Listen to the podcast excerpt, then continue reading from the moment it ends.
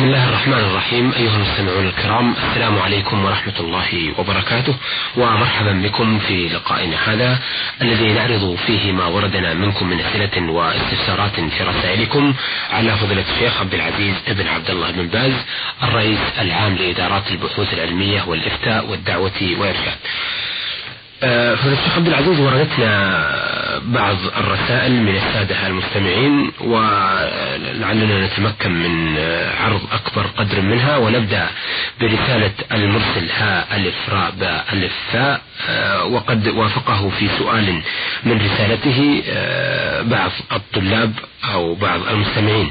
أما سؤاله الأول فيقول إن أكثر آه، المراجعين للأطباء يعطون الفراش نقودا سرا لكي ينهي شغلهم بأسرع وقت ويبقى الذين لم يعطوا الفراش أو يبقى الذين لم يعطوا الفراش شيئا إلى الأخير. وسؤالي هو هل هذه النقود رشوة أو لا تعتبر رشوة؟ بسم الله الرحمن الرحيم. الحمد لله والصلاة والسلام على رسول الله وعلى آله وأصحابه من اهتدى بهداه أما بعد فلا شك أن هذه النقود المبذولة للفراش ليقدم صاحبها على غيره تعتبر رشوة وتعتبر سحتا محرما والراشي والمرتشي ملعون فلا يجوز لهذا الراشي أن يأخذ هذه النقود بل يجب عليه أن يقدم الأول فالأول وأن يجتهد في براءة الذمة والنصح ولا يقدم أحدا لقرابة أو رشوة. بل الأول فالأول. يتقي الله في ذلك وعليه يقدم الأول فالأول. إلا شخصا منع الطبيب تقديمه لأسباب أخرى يحتاج إلى عند الطبيب إلى وقت آخر أو كذا هذا إلى الطبيب. أما هو فعليه أن يقدم الأول فالأول. إلا أن يمنعه الطبيب من شخص يرى أن حاجته متأخرة أو لأسباب أخرى. أما هو فليس له يأخذ نقودا ولا غيرها من المراجعين حتى يقدمهم وهكذا جميع الموظفين.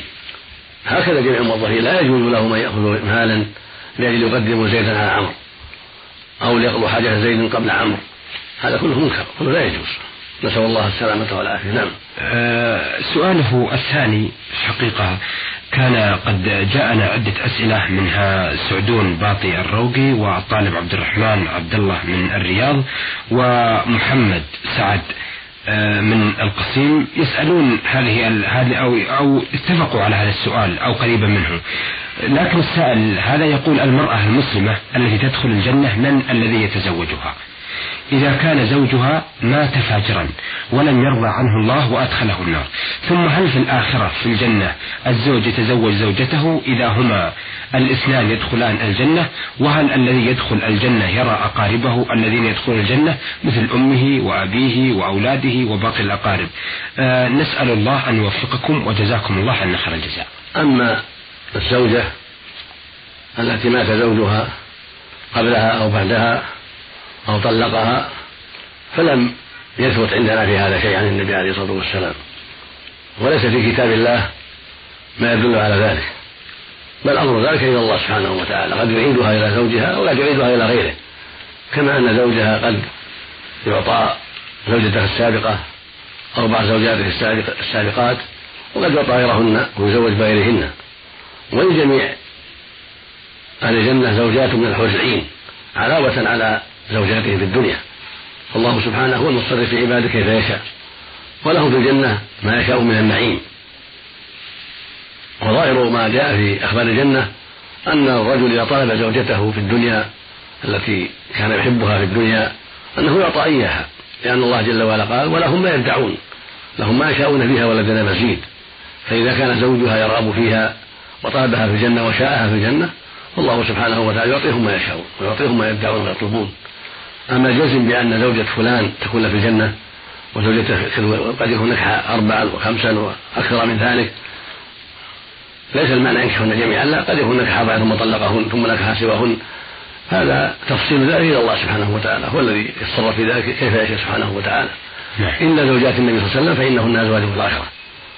زوجات النبي خاصة هن أزواج في الآخرة عليه الصلاة والسلام التي مات عنهن عليه الصلاة والسلام.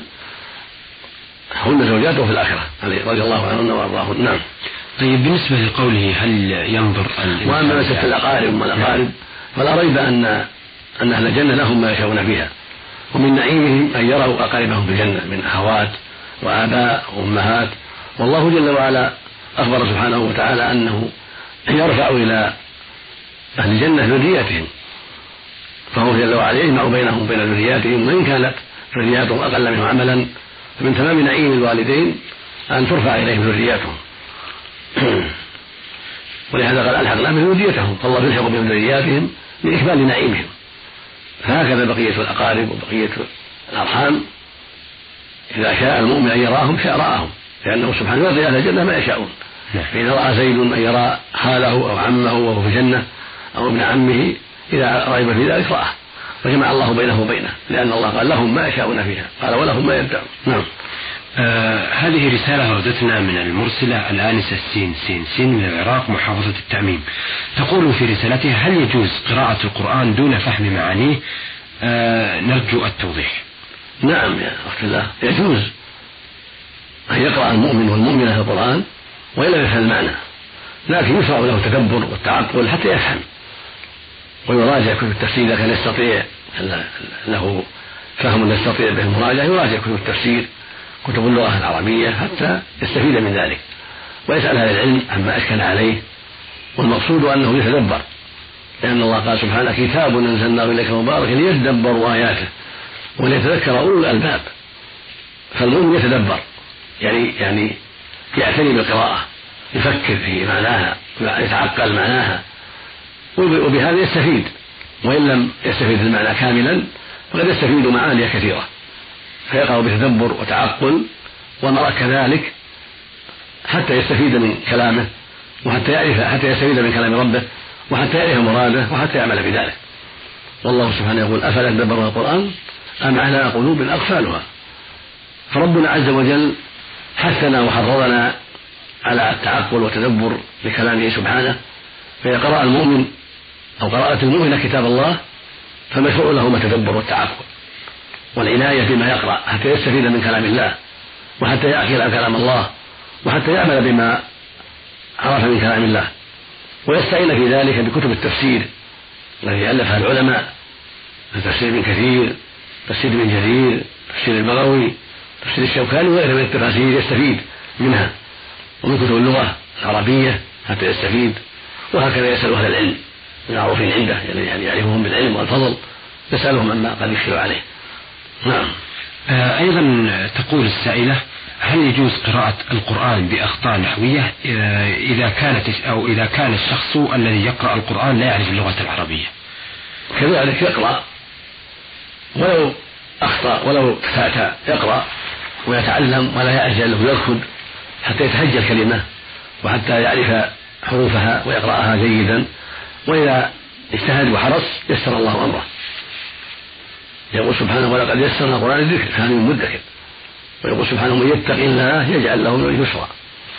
وقد ثبت عن النبي عليه الصلاة والسلام أنه قال الماهر في القرآن مع السهرة كرام المرأة.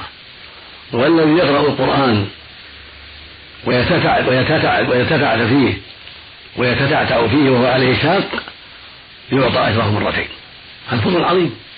هذا يدل على أن القارئ يقرأ وإن تتعتع وإن أخطأ يقرأ ويعتني ويتدبر ولا يعجل في القراءة حتى يعرف حروف الكلمة حتى ينطق بها جيدا ومع حرصه على ذلك وحرصه واجتهاده يعطى أجره مرتين. وإذا مهر فيه وقرأه قراءة كاملة طيبة صار مع السفر كلام بررة هذا فضل عظيم.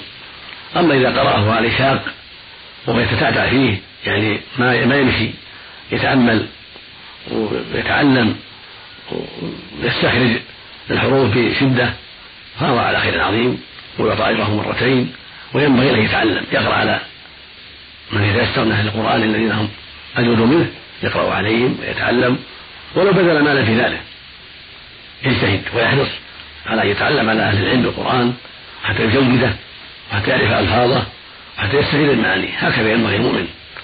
يقول الله سبحانه إن هذا القرآن يهدي للتي هي أقوم فهدايته للناس لا يمكن أن تحصل إلا مع التدبر والتعقل والتعلم وسؤال الله التوفيق والحرص على الخير وبذل الوسع في طلب العلم.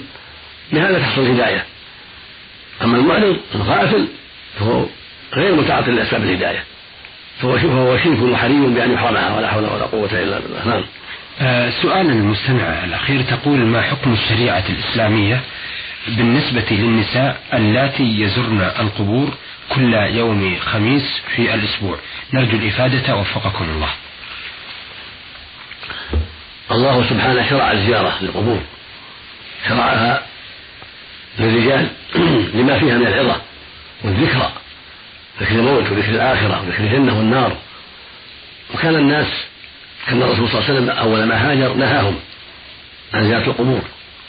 لأن الكفار في الجاهلية كانوا يعظمون القبور وربما غلوا فيها وعبدوها من دون عبدوا أهلها من دون الله كما جرى في قصة اللات وغيره. فلما عقل الناس الإيمان والتوحيد وتبصروا رخص لهم في الزيارة. ليتذكروا. فقال زوروا القبور فإنها تذكركم الآخرة. في تذكركم الموت. وقال عليه الصلاة والسلام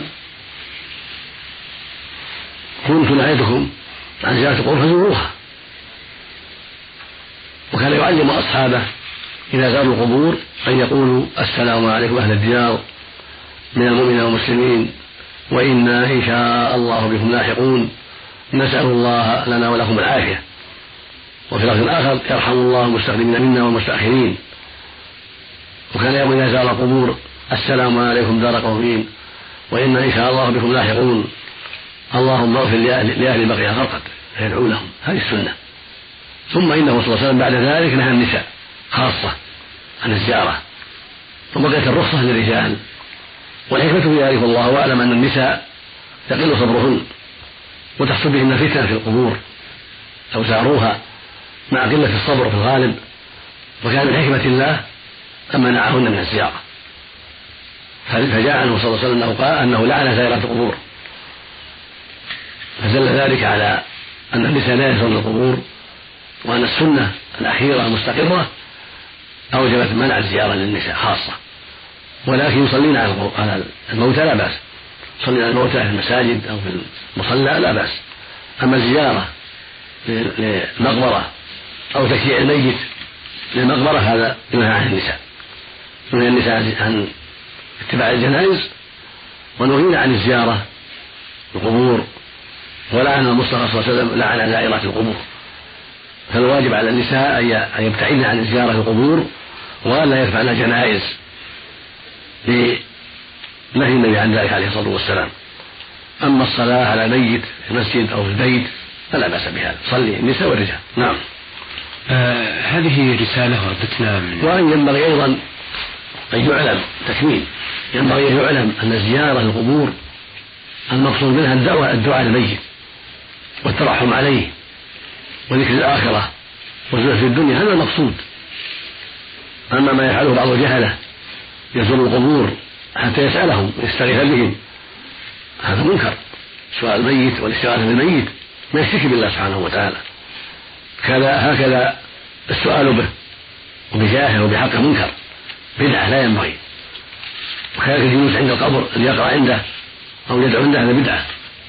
وإنما الزيارة يقف على القبور يسلم عليهم يدعو لهم يترحم عليهم يتذكر الآخرة. هذه هي الزيارة الشرعية.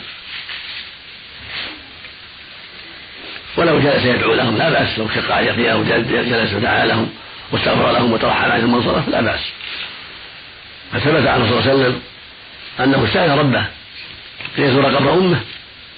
الاستغفار لها فلم يذل في الاستغفار وأذل في الزيارة فقط لأن ما فعل جاهلية على دين قومها. فدل ذلك على أن الكافر يزار غبره للاعتبار والذكرى. لا للسلام عليه ولا للاستغفار له. فالمقابر التي فيها الكفار لا يسلم عليهم ولا يدعى لهم. ولكن يزارون للاعتبار لذكر الآخرة وذكر الموت فقط. أما قبور المسلمين فيزارون للدعاء لهم والاستغفار لهم والترحم عليهم وذكر الآخرة والعظة والاعتبار. لكن لا يدعى الميت مع الله لا يستغاث به لا يستجار به لا ينذر له لا يذبح له. كل هذا من الشرك الأكبر كل هذا من عمل الجاهلية. الرسول عليه الصلاة والسلام قال لعن الله من ذبح لغير الله. والله يقول ادعوني أستجب لكم. ويقول سبحانه فلا تدعوا مع الله أحدا. فلا يدعى مع الله أحد. لا ملك مقرب ولا نبي مرسل العبادة حق الله والذي يدعى سبحانه وتعالى. أما الأموات فهم مرتهنون بأعمالهم عاجزون. ليس في أيديهم قدرة أن يعطوا أحدا أو يمنعوا أحدا. فلا يدعون من دون الله ولا يستغاث بهم ولا يندع لهم ولا يذبح لهم. بل هذه من المحرمات من الشرك. قال النبي صلى الله عليه وسلم إذا مات الميت انقطع عمله إلا من ثلاث صدقة جارية أو علم ينتفع به.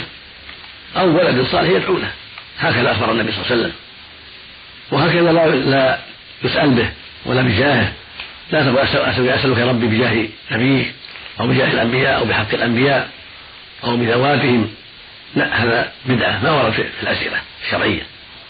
والأسئلة والدعاء الدعوات توقيفية. لا يجوز منها إلا ما أجازه الشرع. نعم.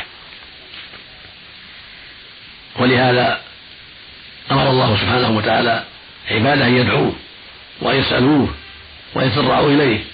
وقال ولله الأسماء الحسنى فادعوه بها. فبدأ بأسماء سبحانه وتعالى. وثبت في الأحاديث عن رسول الله صلى الله عليه وسلم يدل على أنه يدعى أيضا بالتوحيد وبالأعمال الصالحات. فيقال اللهم إني أسألك بإيماني بك بتوحيدي لك بأني أشهد أنك أنت الله لا إله إلا أنت الأحد الصمد. هذا توسل الله في التوحيد والإيمان. وهكذا بالأعمال الصالحات. من قصة الغار الذين انطبقت عليهم الصخرة في غارهم. فسألوا الله بأعمالهم الصالحة حتى كشف عنهم الصخرة. نعم. واحد توسل ببر والديه. وسأل ربه بر والديه. والثاني توسل بعفته عن الزنا.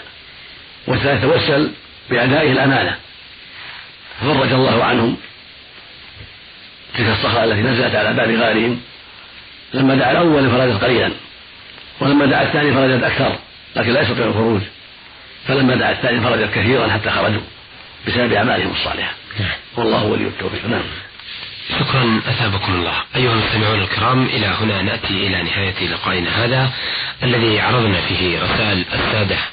آه، المرسل ها ألف راء باء ألف فاء آه، وقد وافقه في سؤاله الثاني المتعلق بمن يتزوج من دخل الجنة أو من دخلت الجنة إذا كان أحدهما في الجنة والثاني في النار وما حول ذلك. وقد وافقه في سؤاله كما قلنا الثاني آه، سعدون باطي الروقي وعبد الرحمن عبد الله ومحمد سعد من القصيم. عرضنا أيضا عرضنا رسالة الآنسة سين سين سين من العراق محافظة التميم وقد عرضنا الأسئلة والاستفسارات التي وردت في رسائلهم على فضيلة الشيخ عبد العزيز بن عبد الله بن باز الرئيس العام لإدارات البحوث العلمية والإفتاء والدعوة والإرشاد. شكرا لفضيلة الشيخ وشكرا لكم أيها السادة. وإلى أن نلتقي بحضراتكم نستودعكم الله وتحية لكم من الزميل محمد الحرشان.